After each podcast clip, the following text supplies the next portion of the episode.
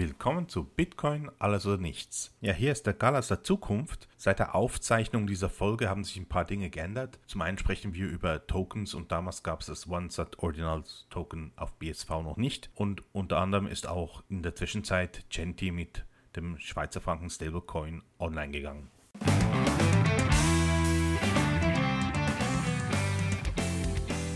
Willkommen bei Bitcoin alles oder nichts. Heute mit Juri, Raphael, Holger und Alexei. Und wir sprechen über das Thema aktueller Stand in der BSV-Industrie. Ich beginne gleich mal mit On- und Off-Ramps. BSV in der Form, wie sie heute ist, äh, gibt es ja eigentlich seit 2018, als die Chain von BCH und BS, BSV sich gesplittet haben. Und seit da haben wir immer eigentlich den Kampf, On- und Off-Ramps zu erhalten, sprich ähm, entweder über Börsen oder andere Applikationen. Und es ist immer wieder etwas am Horizont, aber irgendwie kommt es dann nicht auf die Beine. Und das äh, letzte, neueste Beispiel, das wir zum Beispiel haben, ist Handcash. Die wollten ja auch sehr lange schon die äh, On-Ramps mit Kreditkarten aktivieren. Da gab es sogar schon ein halbes Jahr ein API, das funktioniert hat, das intern getestet wurde. Äh, und dann eigentlich wurde gesagt, okay, Dezember geht's los und dann oh, noch ein bisschen später und dann im Januar wurde dann plötzlich einfach so abgesagt. Also ich war der Meinung, dass, ich habe es nie getestet, aber ich war der Meinung, man das hat, funktioniert mit Kreditkarte bei Handcash. Ja, stimmt. Es kann sein, dass das für, gewisse Leute schon funktioniert hat. Ich glaube, sie hatten noch nicht alle Länder aktiviert. Deswegen war, hatte ich es wahrscheinlich im Kopf, dass es noch nicht da war. Also die meisten Länder in der EU beziehungsweise in Europa, ich glaube die ganze EU und auch Nordamerika und noch ein paar weitere Länder waren fast ein ganzes Jahr lang aktiv, soweit ich weiß. Waren oder, also die, per Kreditkarte sollte das doch noch gehen. Ich dachte nur, dass der, der äh, USDC nicht geht. Ähm, das ist mittlerweile so, dass auch die Top-Ups nicht mehr funktionieren, weil ähm, die Partnerschaft äh, zwischen Handcash und Circle er wurde komplett aufgekündigt, aus dem Nichts. Und Circle war halt auch für die äh, Top-Ups verantwortlich. Wenn ich das richtig verstehe, wurde eigentlich mit, also wenn du in Handcash BSV gekauft hast, hast du eigentlich mit der Kreditkarte USDC gekauft und Handcash hat dann für dich automatisch USDC bei Fabric zu BSV gewechselt. Ja, genau. Und weil USDC jetzt komplett weggefallen ist, kannst du nicht mehr BSV kaufen. Ich finde sowas immer schade, weil äh, ich zeige einem Freund das App, wie das funktioniert und dass man da zum Beispiel ähm, Bitcoin herumschicken kann und wie man es kaufen kann und auf einmal funktioniert es nicht mehr. Das ist ein bisschen blöd irgendwie. Also die, die App funktioniert ja eigentlich immer noch sehr gut, aber wir haben keine On-Ramps mehr. Das heißt, jemand muss jetzt wieder auf Börsen BSV kaufen gehen. Du kannst nicht mehr einfach mit Kreditkarte kurz sagen, okay, hier 5 Euro und los geht's. Eben interessant wäre dazu das äh, vom Ben, das Genti vielleicht. Äh, der, hat, der hat ja jetzt gerade vor kurzem die, äh, das, das Einkaufen über die Postfinanz ermöglicht. Ich habe es aber noch nicht ausprobiert. Aber das wäre natürlich jetzt erstmal nur über Schweizer Franken, so wie ich es verstehe. Ja, die Genti ist ja eigentlich im Prinzip, du kannst bei der Postfiliale kannst du einzahlen gehen. Da fällt natürlich eine Gebühr an. Die Post macht das nicht gratis. Du kannst aber natürlich auch eine IBAN-Zahlung machen an, auf das Schweizer Konto und dann fällt diese Gebühr von der Post weg. Aber natürlich, dass ein, jemand auch mit Bargeld äh, zur Post gehen kann und da Schweizer Franken einzahlen kann, dann BSV bekommt, ist natürlich schon cool. Der Vorteil bei, bei Handcash war ja immer, dass man direkt eine, eine Wallet dazu hat und die äh, Bitcoins dann direkt eben auf dem Wallet äh, gut geschrieben werden, aber die Möglichkeit gibt es ja, soweit ich weiß, aktuell dann nicht mehr. Also eben in der Schweiz jetzt mit dieser neuen Möglichkeit, ähm, dann gibt es ja noch, ähm, was man auch auf der offiziellen Bitcoin SV-Webseite findet, die Webseite äh, ByBSV, ich weiß nicht, ob ihr die auch kennt, ähm, das angeschlossen über, über ein Gute Frage. Äh, Coin, Coinify nennt sich äh, die Plattform. Ist, glaube ich, auch so eine Art Marktplatz. Und äh, dort kann man auch mit, mit Euros, mit Kreditkarte und Banküberweisung eingeschränkt auf die, den Betrag auch kaufen. Allerdings natürlich mit entsprechender Gebühr. Aber da fehlt eben leider das Wallet, was, was eben eigentlich der Vorteil von Handcash ist und das auch zugänglicher gemacht hat. Ja, es war sehr einfach für die Leute sozusagen. Man konnte denen ein, eine App installieren, keine Seeds, die sie aufschreiben mussten, konnten mit der Kreditkarte Top-Ups machen und dann gleich Spiele spielen gehen. Ja, ähm, Handcash, er hat sich ja in dem letzten Jahr, vor allem so gegen Ende des äh, letzten Jahres, vermehrt darauf äh, fokussiert, USDC einzubinden. Das heißt auch USDC-Tokens auf der BSV-Blockchain an, anzubieten, damit man damit auch Transaktionen machen kann und so weiter, weil sie dachten, dass der Dollar eine gängigere und einfacher zu oder eine Währung ist, die, die für den 0815-Nutzer einfacher zu verstehen und einfacher zu handhaben ist. Und ähm, das ganze System, er war auch eigentlich schon fertig. Ich habe das auch Ende Dezember schon getestet. Das heißt, man konnte in der App äh, BSV gegen USDC-Tokens swappen. Man konnte USDC-Tokens von ganz vielen anderen Blockchains direkt in Handcash reinsenden und die wurden konvertiert in USDC-Tokens auf Handcash. Und das hat alles schon funktioniert. Aber jetzt ist leider dieses Feature nie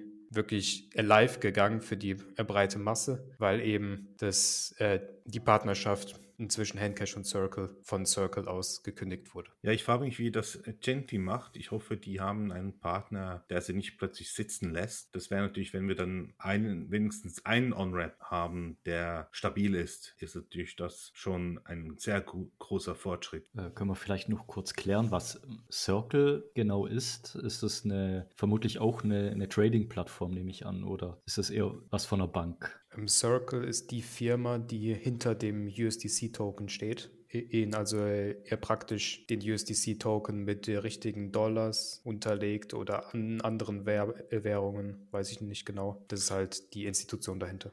Circle ist ja in den USA, hat deswegen, glaube ich, auch ein bisschen, das wird ein bisschen besser beobachtet äh, im Vergleich zu Tether. Ich weiß zwar nicht, ob die einen Audit gemacht haben, aber ich glaube, die haben Attestations jeden Monat oder so. Also USDC ist zweitgrößte Stablecoin, wenn ich mich nicht irre, nach Tether. Ja, genau. Die Schwierigkeit äh, bei BSV hm, ist ja auch immer stärker, dass immer mehr und mehr Exchanges den Token runternehmen. Das heißt, du kannst fast nirgendwo mehr BSV kaufen. Also Bitcoin.de äh, hat, glaube ich, BSV auch runtergenommen vor kurzem. Und die einzige Börse, die mir so in Europa einfällt, die in Europa sitzt und die BSV anbietet, ist Bitwavo in den Niederlanden. Mehr fällt mir aktuell nicht ein. Was ist mit Bitcoin Swiss? Ich dachte, Bitcoin Swiss wäre nur für institutionelle Kunden. Nee, aber man muss, glaube ich, bestimmte Grenze überschreiten. Also Bitcoin Swiss ist, glaube ich, auch ein Broker, nicht eine Börse. Ja, gut. Äh, der Unterschied zwischen den Börsen ist auch nicht, also sagen wir so, die, es gibt ja eigentlich keine richtigen Börsen, es sind eigentlich alles Broker-Dealer. Aber die Bitcoin Swiss tatsächlich nimmt auch Privatkunden, wahrscheinlich jetzt wieder, äh, weil eine Zeit lang tatsächlich äh, haben sie sie nicht, also zumindest nicht unter einen bestimmten Betrag genommen. Aber genau weiß ich auch nicht, was da jetzt die Lage ist. Könnte man vielleicht mal, vielleicht auch über den Ben mal rausfinden, was dort los ist. Und was ist Sygnum Bank? Weiß ich gar nicht, ob die das auch machen. Keine Ahnung. Müsste man mal fragen. Ja, natürlich. Wege gibt es immer. Im schlimmsten Fall kaufst du dir eine andere Coin und wechselst sie dann auf einer ausländischen Börse. Aber natürlich jeder Hop sozusagen hast du Gebühren. Ja. Stimmt, da fällt mir noch Bitrex, Bitrex ein, oder? Die waren doch eigentlich immer positiv noch. Bitrex, ja, habe ich auch Gutes gehört, aber ich weiß nicht, ob die europäische Bankverbindungen haben oder ob du da US-Dollar senden musst. Für den First-Time-User ist das halt auch nicht gerade praktisch.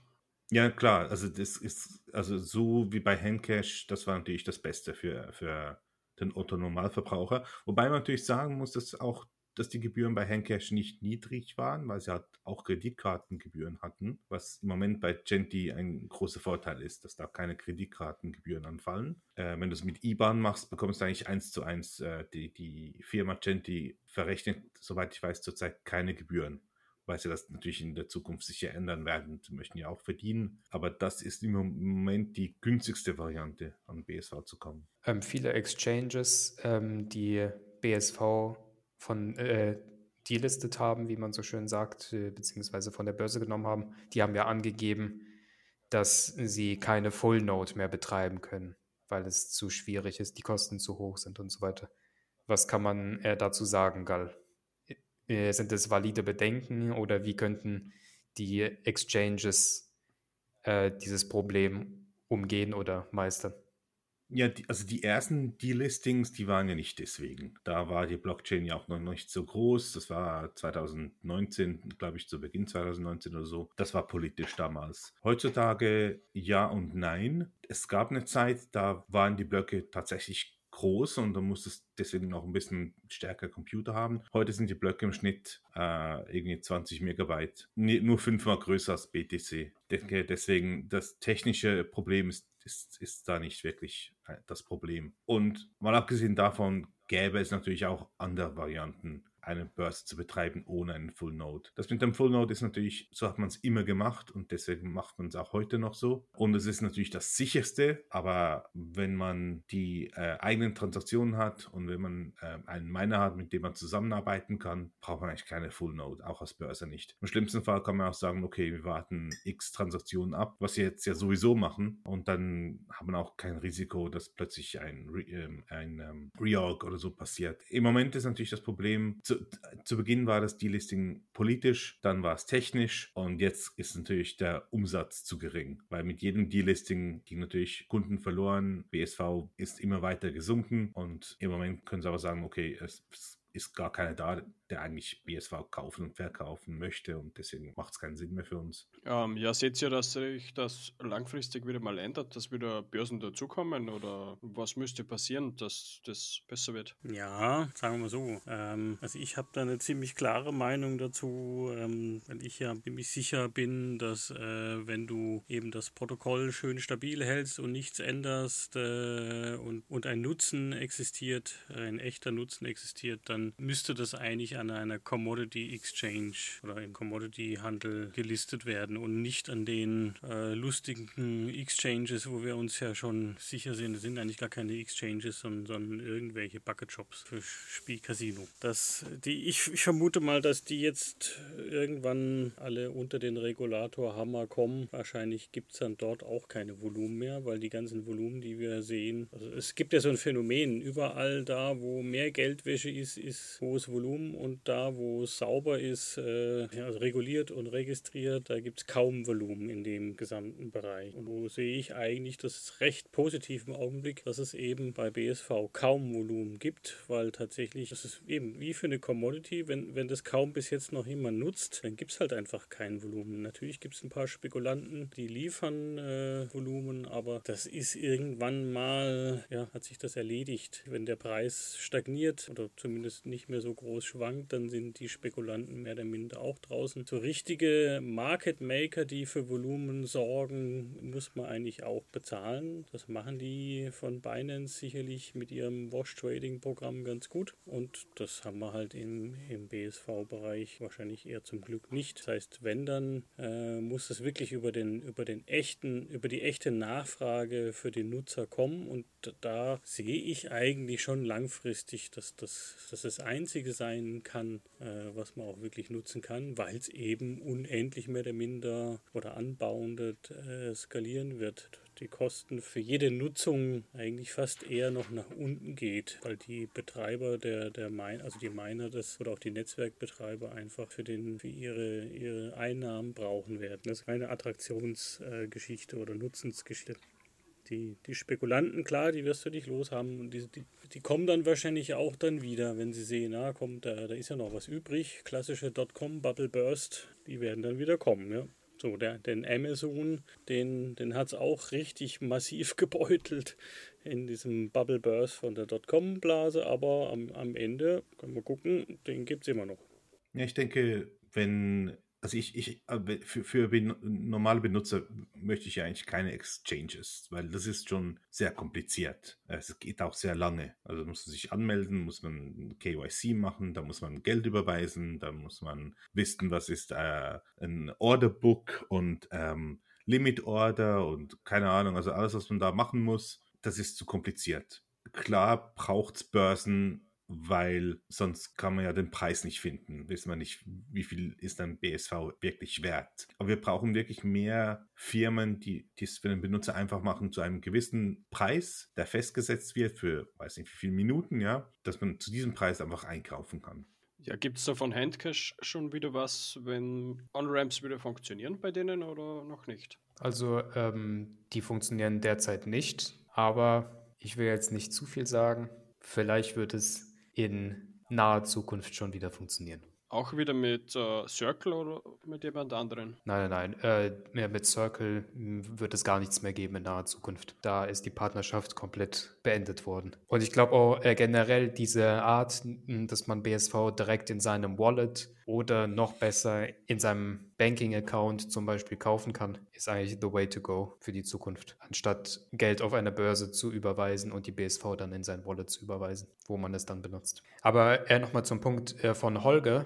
Ich glaube, das ist ein sehr wichtiger Punkt, äh, dass die richtige Nachfrage äh, wirklich nur hochgehen kann, wenn es auch wirklich, ähm, wie kann man das sagen, natürliche Nachfrage an dem Markt gibt. Und derzeit sehen wir halt in dem BSV-Bereich oder in dem ganzen BSV-Markt noch keine sehr hohe Nachfrage, weil selbst die größten Apps wie zum Beispiel Twitch oder Haste Arcade, die haben trotzdem noch sehr, sehr, sehr wenige Spieler oder Leute, die da mitmachen. Das heißt, zum, zum Beispiel Twitch hatte vor ein paar Wochen ein neues Feature ver veröffentlicht, wo die so einen Counter angezeigt haben, wie viele Personen derzeit online sind. Und der Counter war vielleicht zu Hochzeiten mal bei 50 oder bei 100, wenn es gerade mal einen NFT-Drop gab. In, aber zu normalen Zeiten liegt der Counter bei 10 bis 30 und die haben den Counter auch schon wieder entfernt. Und das sind alle Personen oder alle registrierten Nutzer, die gleichzeitig bei Twitch online waren. Und, und wenn das 20 Personen sind, für eine der größten Apps im BSV-Bereich ist es natürlich sehr, sehr wenig. Und bei Haste Arcade, da habe ich mich auch äh, letztens mit einem der Top-Spieler unterhalten, die, die, da wirklich jeden, jeden Tag extrem viel Geld äh, ausgeben. Und davon gibt es nur zwei. Das heißt, nur zwei Leute geben, ich glaube, mehr als 50 oder 100 äh, Dollar am Tag aus ja, wahrscheinlich, um auf den Tokenpreis von dem Haste, äh, internen Token zu spekulieren und einfach das Projekt zu unterstützen. Und die meinten, oder die Person, mit der ich gesprochen habe, die meinte, dass auf der ganzen Plattform vielleicht am Tag 30 Leute spielen. Das ist genau die richtige Frage. Was, äh, wozu braucht man Bitcoin, den Token? Wo, wozu bräuchte man den aktuell? Und aktuell ist vermutlich der größte Anteil tatsächlich Spekulation. Und ähm, damit bestätigt äh, sich die Vermutung oder möchte ich bestätigen von Alexei und Holger eben, dass die tatsächliche praktische Nachfrage von natürliche Nachfrage an Bitcoin, um eben zu benutzen, um es zu benutzen für tatsächliche Interaktion mit der Blockchain, um Daten zu speichern, um Tokens zu benutzen, um was auch immer man der Blockchain anstellen kann. Und aktuell ist es leider nicht allzu viel. Ja. ja, man kann hier auch noch anmerken, dass einer der Hauptnutzen des äh, Bitcoin-Tokens äh, ist es ja, die Miner zu bezahlen. Das heißt, äh, einige Personen wollen vielleicht einfach nur irgendwelche Daten auf der Blockchain speichern, irgendwelche Timestamps ermachen und so weiter. Das sehen wir ja auch bei ein paar Firmen im BSV-Bereich und daher kommt es auch, dass wir eine durchschnittliche Block-Size von 20 Megabyte haben, weil ja Transaktionen geschehen und diese Transaktionen müssen ja bezahlt werden. Jede Transaktion hat ja eine Transaktionsgebühr und ähm, das erhöht natürlich auch die Nachfrage. Allerdings ist es noch viel zu wenig äh, dafür, dass jetzt der Preis stark hochgehen würde in, und so weiter. Und vor allem die ganzen Transaktionsgebühren gehen ja auch an die Miner. Und die Miner, die, die müssen ja vom Großteil der Transaktionsgebühren ihre Kosten bezahlen und nur ein kleiner Teil der Transaktionsgebühren ist, ist, ist wirklich ihr Gewinn. Das heißt, man kann auch davon ausgehen, dass die Miner einen guten Teil dieser Transaktionsgebühren dann wieder auf dem Markt verkaufen. Ja, die BSV-Miner, die sind ja zurzeit auch ähm, nicht so profitabel. Sprich, also sind sicher profitabel, aber nicht so, so profitabel, wie sie sein könnten. Man sieht ja zum Beispiel bei Coin.dance, äh, dass es eigentlich 22% profitabler wäre, heute BTC zu meinen als BSV. Das hab, haben gewisse Leute auch schon, ähm, äh, glaube ich, auf Twitter habe ich schon gesehen, haben sich äh, lustig gemacht über BSV, dass es eigentlich profitabel ist, BTC zu meinen. Was das aber natürlich bedeutet, ist, dass die Miner auf BSV gewillt sind, 22% weniger zu verdienen, aber damit, damit sie denn die, die Difficulty hochhalten, ähm, um, um nicht wieder, wir hatten ja, ich glaube es war so Oktober oder so, hatten wir diesen Empty Block Miner, der kam rein, weil es sich gelohnt hatte und wenn natürlich diese, die BSV Miner zurzeit die Profitabilität auf minus 22 Prozent gegenüber BTC halten, kommt der natürlich nicht mehr. Ja, aber ich glaube, diese 22 Prozent Unterschied, die gerade da sind, könnten vielleicht auch damit zusammenhängen, dass es bei BTC gerade einen kleinen NFT-Boom gibt und deswegen natürlich äh, die Block-Sizes auch steigen, weil NFTs hochgeladen werden. und dadurch können die Miner deutlich mehr Gebühren einnehmen als vorher. Und ich glaube, da sich die, die Difficulty in BTC ja nicht instant, äh, sondern nur alle zwei Wochen ungefähr anpasst, ähm, haben die jetzt noch eine höhere Profitabilität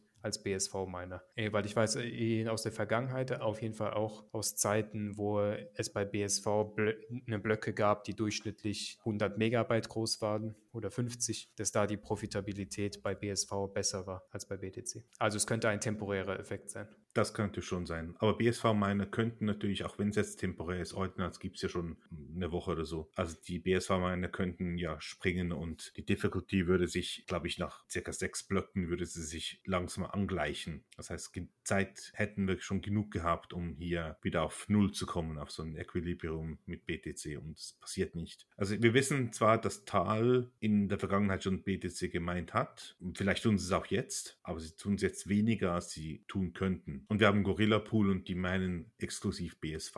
Die würden nicht springen, auch wenn es noch profitabler wäre. Die sieht man zwar leider auf coin.dance nicht, die werden da unter Unknown aufgelistet, obwohl sie fast 10% waren oder zumindest vor ein paar Tagen kam es auf fast 10%, aber leider sind sie in diesem großen grauen Block drin. Vielleicht noch eine Frage, wie sieht das aus mit anderen Apps wie dieses Lamint oder was ist das, My Two Cents? Äh, die hatten doch eine Zeit lang ganz gute Volumen. Sie noch?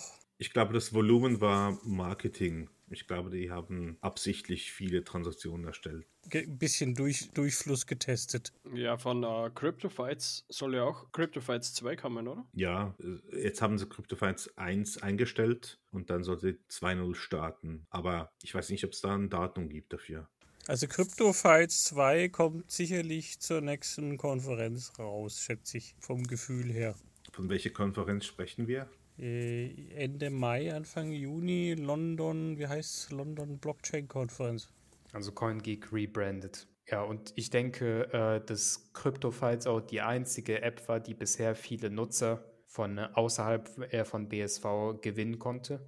Ich glaube, die haben auch sehr, sehr viel Geld äh, für Marketing ihnen ausgegeben, indem sie Spieler einfach bezahlt haben, äh, dass sie auf deren Plattform spielen. Irgendwie so war das. Und die anderen Apps, aber keine von denen kommt an die Zahlen von äh, CryptoFights dran. Es gab ein paar Apps, die viele Transaktionen äh, gemacht haben, aber ich glaube nicht, dass da viel mehr dahinter war als einfach nur Marketing. Ja, interessant ist es ja, wenn man Spiele bekommt, die eigentlich gar nichts mit ähm, Bitcoin zu tun haben oder von dem noch nie was gehört haben. Das ist dann eigentlich richtig cool, weil die beschäftigen sich mit dem ganzen Blödsinn nicht. Ähm, BTC, BCH, BSV.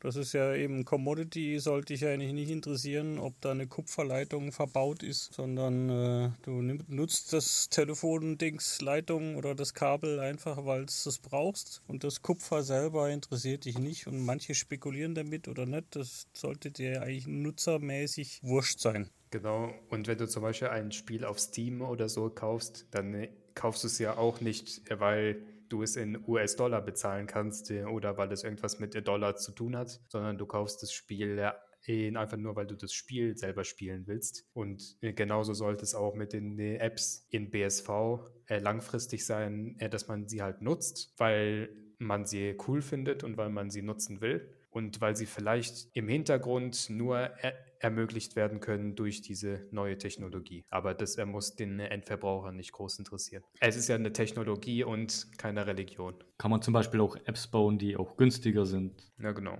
oder gewisse Angebote günstiger anbieten können, was ja auch ein Vorteil von der Blockchain sein könnte. Effizientere Bezahlung und so weiter. Ja, das ist ja im Prinzip die Idee von Blockchain als Technologie und nicht als Währung. Und äh, das Gute natürlich ist, wenn man Blockchain als Technologie anschaut, dann ist es nicht so wichtig, welchen Preis an der Börse das gehandelt wird. Weil wenn es dir eigentlich egal ist als Benutzer, was da dahinter steckt, dann kann der Preis hoch und runter gehen, Volatilität haben und die Applikation ist dann trotzdem stabil. Ja, und ähm, die einzigen BSV, die benötigt werden für den Endverbraucher, sind eigentlich auch nur die, mit denen die Transaktionsgebühren bezahlt werden, weil man kann ja auch in, in Apps äh, statt BSV, äh, kann man ja auch einen Token auf BSV benutzen, zum Beispiel einen US-Dollar-Token oder einen Euro-Token. Und äh, was dann noch äh, mehr bleibt, ist einfach nur die Transaktion zu bezahlen an die Miner.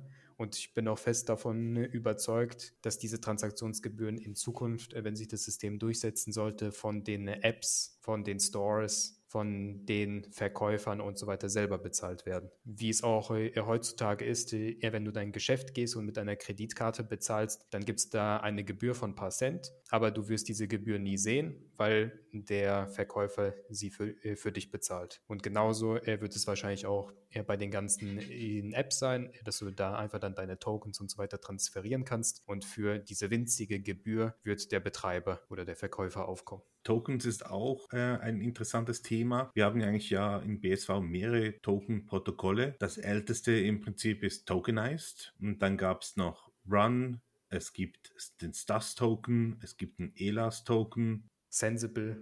Sensible, stimmt, den gibt es noch. Was ich am, besten kenne, ist Run.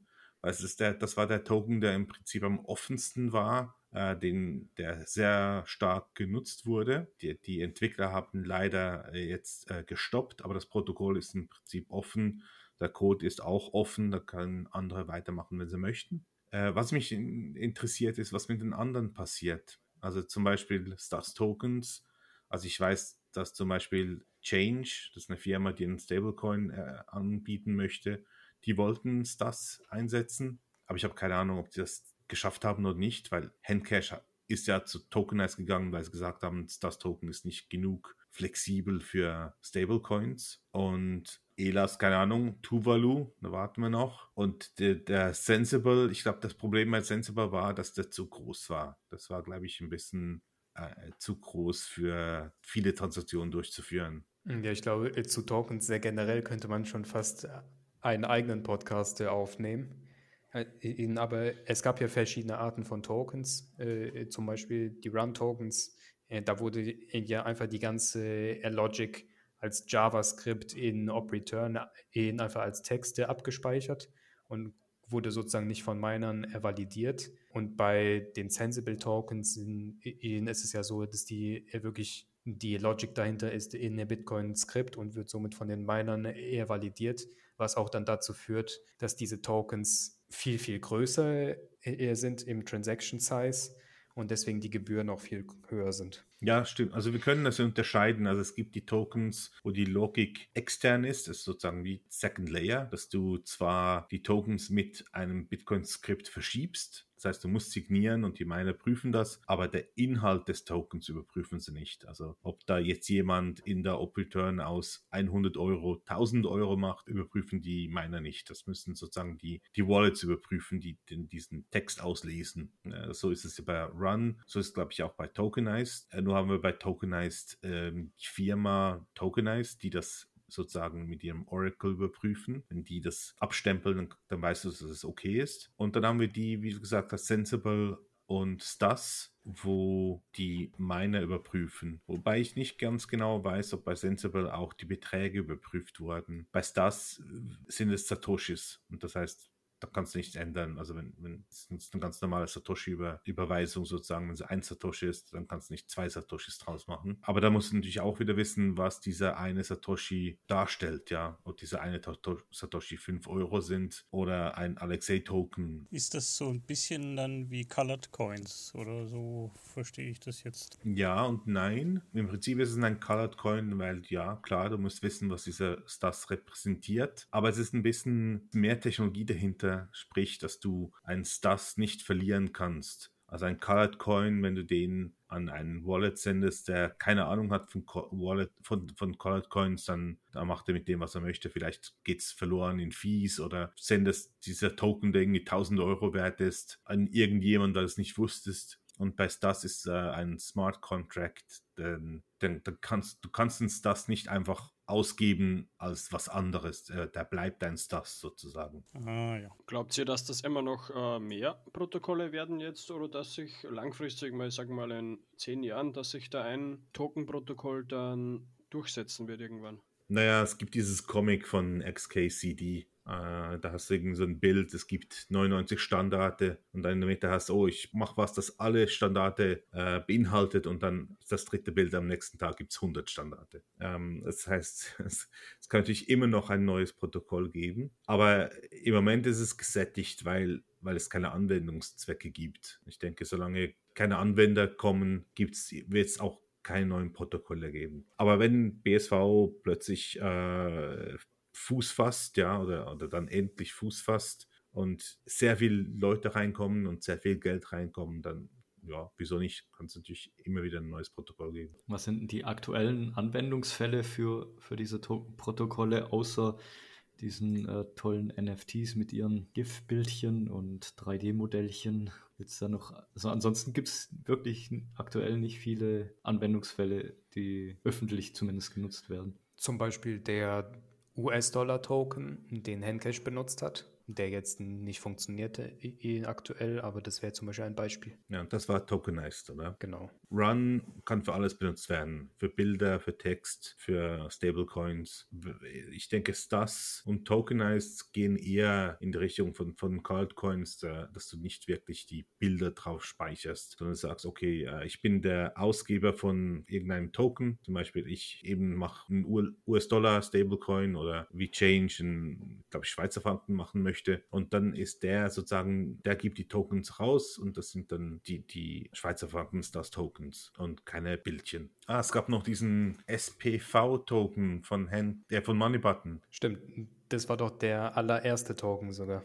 Ja, die waren, glaube ich, die schnellsten. Ja, Relay X kam dann sehr schnell mit einem Run-Token raus und hat dann eigentlich übernommen. Also Relay X ist, glaube ich, die größte Token-Plattform im Moment. Es wäre vermutlich auch für, für Tokens der, der größte Anwendungszweck wäre zum Beispiel digitaler Dollar oder digitaler Euro, äh, in absehbarer Zeit zumindest. Oder gibt es da andere Anwendungszwecke? Also es gibt ja noch eben Anwendungsfall für Konzerttickets und so weiter, aber klar, digitales Geld wäre, denke ich, der größte. Ja, generell eine digitale Abbildung von äh, realen Gütern, die in der Welt existieren. Das heißt, ob es jetzt irgendwelche Gutscheine sind in irgendwelchen Restaurants äh, oder Tickets oder zum Beispiel ein Token, der repräsentiert, dass du irgendein Auto besitzt oder ein Haus besitzt. Ja, ich denke, wenn man Tokens nutzt, um, um reale Güter zu markieren, dann ist das natürlich meiner Meinung nach besser als irgendwelche JPEG-NFTs, weil JPEG-NFTs sind sofort wieder Spekulation. Aber wenn du zum Beispiel ein Weinhändler bist und du gibst Tokens raus mit jedem, mit jeder Weinflasche, die du verkaufst, dann kann keiner sozusagen deine, deinen Wein verkaufen, ja, sozusagen, weil der kann nicht deinen Token erstellen. Dann kannst du, siehst du sofort, ob der Wein, den du jetzt kaufst, wirklich von dem ist oder nicht. So in der Art Collectibles, Sammelkarten, so in der Art.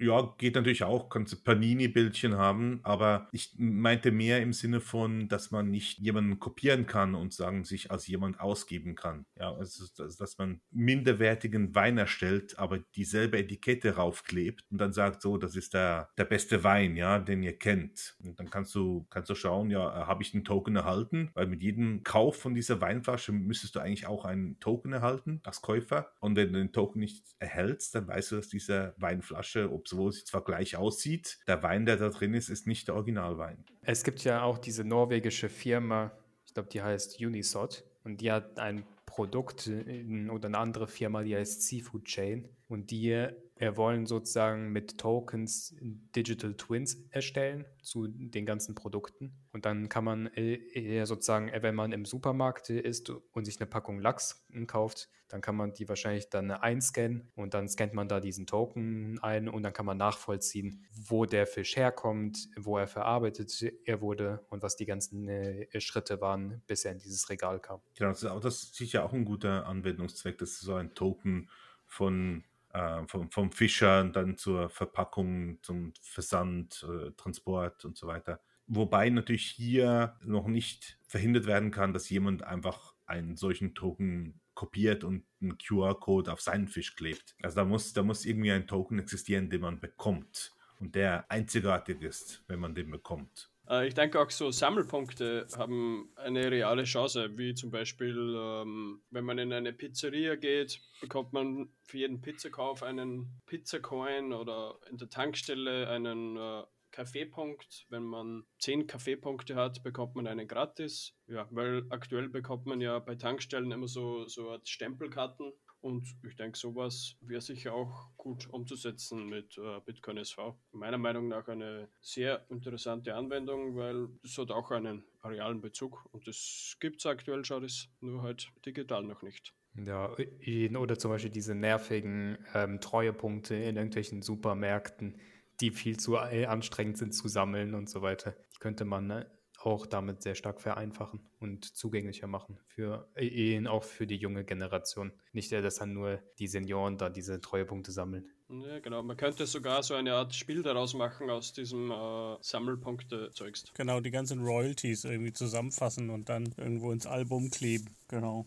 Nein, also ich, ich bin der Meinung, wir machen einen, einen Fehler, wenn wir anfangen. Also, was heißt ein Fehler? Es ist extrem schwierig, solche Sachen mit der echten Welt, mit der realen Welt zu verknüpfen. Gerade diese, diese Lieferkettengeschichten, wo man dann wirklich gucken will, also den Twin hat auf der digitalen Welt zur echten Welt. Ich bin am Austüfteln tatsächlich im Augenblick, dass man sowas wirklich rein erstmal digital darstellt und dann die Nutzung von Tokens rein digital digital hat, dass man diese, diese Schnittstelle in die echte Welt gar nicht hat, weil ich kenne das von, von verschiedenen Versuchen aus meiner Historie jetzt hier, die ich jetzt nicht breit treten werde. Tatsächlich geht es ja dann immer irgendwie mit Schnittstellen in die echte Welt und da hapert es überall an allen Ecken und Enden. Vielleicht ein Beispiel, was, was ihr euch mal angucken könnt, ist Geisel. Die versuchen oder haben es zumindest ganz gut hingekriegt, äh, die Pharmazeutika in solchen Boxen,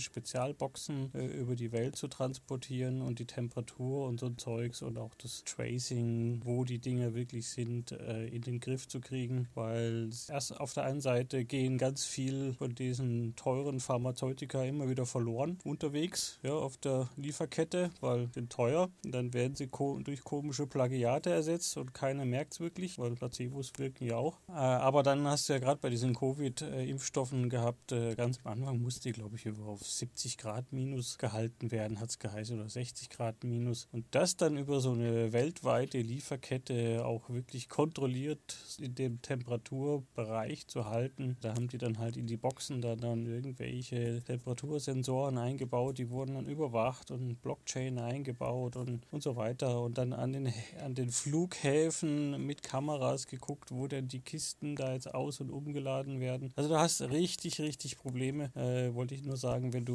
wenn du harte Schnittstellen zur physischen Welt einbauen musst und überwachen musst. Und ich glaube, dass die ersten Anwendungen, zumindest bin ich da am Tüfteln, dass die rein digital sind. Und da haben wir, glaube ich, schon genügend Probleme, rein digitale Sachen äh, zu erledigen und das vernünftig zu tokenisieren. Brauche ich noch ein bisschen, ich melde mich dann nochmal. Ja, zum Beispiel E-Mails, äh, Geschichten und so weiter, so oder Logging von äh, Serverdateien und so weiter, wo, wo die Datei liegt, sowas könnte man relativ easy umsetzen und das live in die Blockchain schreiben und dann hat man immer einen, eine Nachverfolgung, wo zum Beispiel äh, eine E-Mail äh, sich gerade befindet. E-Mail ist ein relativ einfacher Anwendungsfall, aber äh, auch alltäglich, um einfach dort auch Sicherheit zu gewährleisten. Ähm, ja, letztendlich Datenintegrität sozusagen. Ich denke, wir stoppen hier. Ich würde eigentlich gerne kurz eine Runde machen und dass jeder kurz sagt in einem kurzen Satz, was er findet, wie der aktuelle Stand in BSV ist. Der aktuelle Stand für Bitcoin, das ist ja eigentlich die Frage, weil der Rest ist ja nicht wirklich Bitcoin, sondern irgendeine, irgendeine Kopie, die spekulativ genutzt wird. Wo sehe ich den ganzen Rest? Der Stand ist tatsächlich, ähm, also ich vermute, es, es sieht so ein bisschen nach Scheideweg aus, weil ich denke mal, viele haben gemerkt, dass diese ganze Spekulationsgeschichte ohne wirklichen Nutzen wahrscheinlich jetzt zu Ende geht, auch weil weil jetzt der Regulator auf alle verschiedenen Dinge draufhaut und eigentlich, also was heißt draufhaut? Er setzt praktisch die, die Gesetze um, die es eigentlich gibt. Das hat jetzt immer ein bisschen gedauert, weil ich glaube, der Regulator hat selber auch sich einlullen lassen von den vielen Spekulanten und den Sales, die dann erzählt haben, dass das ja eine ganz tolle neue Technologie ist, was es im Grunde ja auch ist, aber nur dann, wenn man sie auch wirklich nutzt und wenn man sie vielleicht auch als einzige Technologie nutzt und nicht diese ganze Technologie Technologie in 20.000, 30.000 Varianten wieder fragmentiert und damit ein Glücksspiel draus baut. Ich glaube, das haben wir gerade. Also wenn das dann hoffentlich irgendwann mal so aussieht, als würden die Leute oder wird kein frisches Geld auch da mal rein, da mehr reinlaufen, weil der, der, der mögliche Gewinn ist wahrscheinlich jetzt auch eher negativ vermutlich. Und dann äh, wird man hoffentlich sehen, was bleibt denn übrig. Und da ist tatsächlich am Ende der Nutzen und die Skalierbarkeit und die Stabilität und alles das, was eigentlich völlig langweilig ist. Ja, so ich glaube, der Craig hat ja mal sowas gesagt. Es ist nichts Lustigeres, sich auf einer TCP-IP-Party zu treffen und, zu und irgendwie betrollt zu werden von irgendwelchen, keine Ahnung, was gab es damals, Novel Netware-Jungs, die irgendwie gemeint haben, hey, wir haben das bessere Protokoll. Ja, also das schon, das fand ich richtig lustig, dass es am Ende eigentlich eine große Protokollparty ist und äh, alle völlig irre sind, damit, warum auch immer, weil es halt diesen komischen Coin da gibt. Ja. Vergesst mal den Coin und guckt mal, was hinten dran ist. Dann denke ich, sind wir auf einem guten Weg bis jetzt. Also ich denke, bei Bitcoin SV sind wirklich die Leute, die etwas entwickeln und bei denen es nicht nur ums Investieren geht. Und darum geht es meiner Meinung nach. Meiner Meinung nach sind wir auf einem technisch guten Weg. Wir haben die beste Blockchain sozusagen am Markt mit BSV, die das größte Potenzial liefert.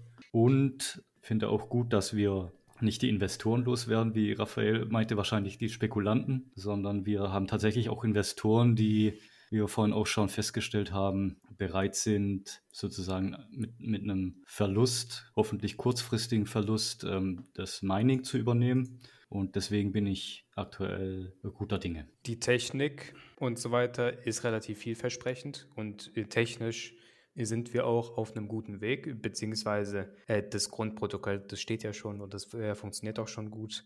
Andererseits das Momentum bei, bei den Nutzern, die wirklich diese Technik benutzen, ist, würde ich mal sagen, sehr bescheiden. Äh, in aktuell, in, also es kommen nicht wirklich viele Nutzer hinzu. Äh, das ist sicherlich ein negativer Punkt. Aber ich glaube, äh, das kann man auch damit erklären, dass einfach das spekulative Interesse in BSV sehr, sehr viel niedriger ist als bei den anderen großen Coins. Weil die meisten Nutzer oder in Anführungszeichen Nutzer bei den anderen Coins, die kommen ja nur durch die Spekulation und durch den Handel mit der NFTs und so weiter. Und das sind ja auch eigentlich nicht die Nutzer, die dann wirklich in der Technologie groß machen werden im Long Run. Und bei BSV gibt es davon viel, viel weniger. Und wir haben auch ziemlich wenig Nutzer, die BSV wirklich in realen Produkten tagtäglich nutzen. Die Technik ist da. Es muss eher weiterentwickelt werden und mal gucken, eher was sich daraus entwickelt. Ich glaube, es könnte noch groß werden, aber es könnte auch genauso gut scheitern, wenn es einfach niemand benutzen will. Ja, ich sehe den aktuellen Stand auch so, dass ähm, die Spielereien sind vorbei. Wir hatten von 2019 bis irgendwie so Mitte 22 hatten wir sehr viele Spielereien und viel mehr Aktivität als heute. Das ging sehr stark zurück. Hat wahrscheinlich auch damit zu tun, dass halt der Preis sehr schlecht ist an den Börsen. Aber ich sehe das auch so, dass die Technik ist da, das Protokoll steht und jetzt geht es darum, Anwendungen zu bauen. Und die, die zurzeit noch da sind, die Firmen, die entwickeln und bauen, da sehe ich, dass die wirklich Dinge bauen, die allen helfen werden in der Zukunft. Also im Gegensatz zu dem, dass wenn man auf Preis spekuliert, dann gewinnen nur die, die jetzt kaufen und die anderen, ja, have fun staying poor sondern wenn man Technologien entwickelt, dann werden alle davon profitieren. Auch die, die heute nichts von BSV wissen. Wenn dann in ein paar Jahren gute Technologie da ist, die alle nutzen können, dann haben alle gewonnen. Und ich denke, da sehen wir in BSV auch heute, dass das die Richtung ist, die BSV einschlägt. Und das finde ich sehr positiv. Ein sehr schönes Schlusswort. Sehr schön. Dann sagen wir Tschüss und wir sehen uns in zwei Wochen wieder. Tschüss. Bis in zwei Wochen. Servus. Bis dahin. Ciao.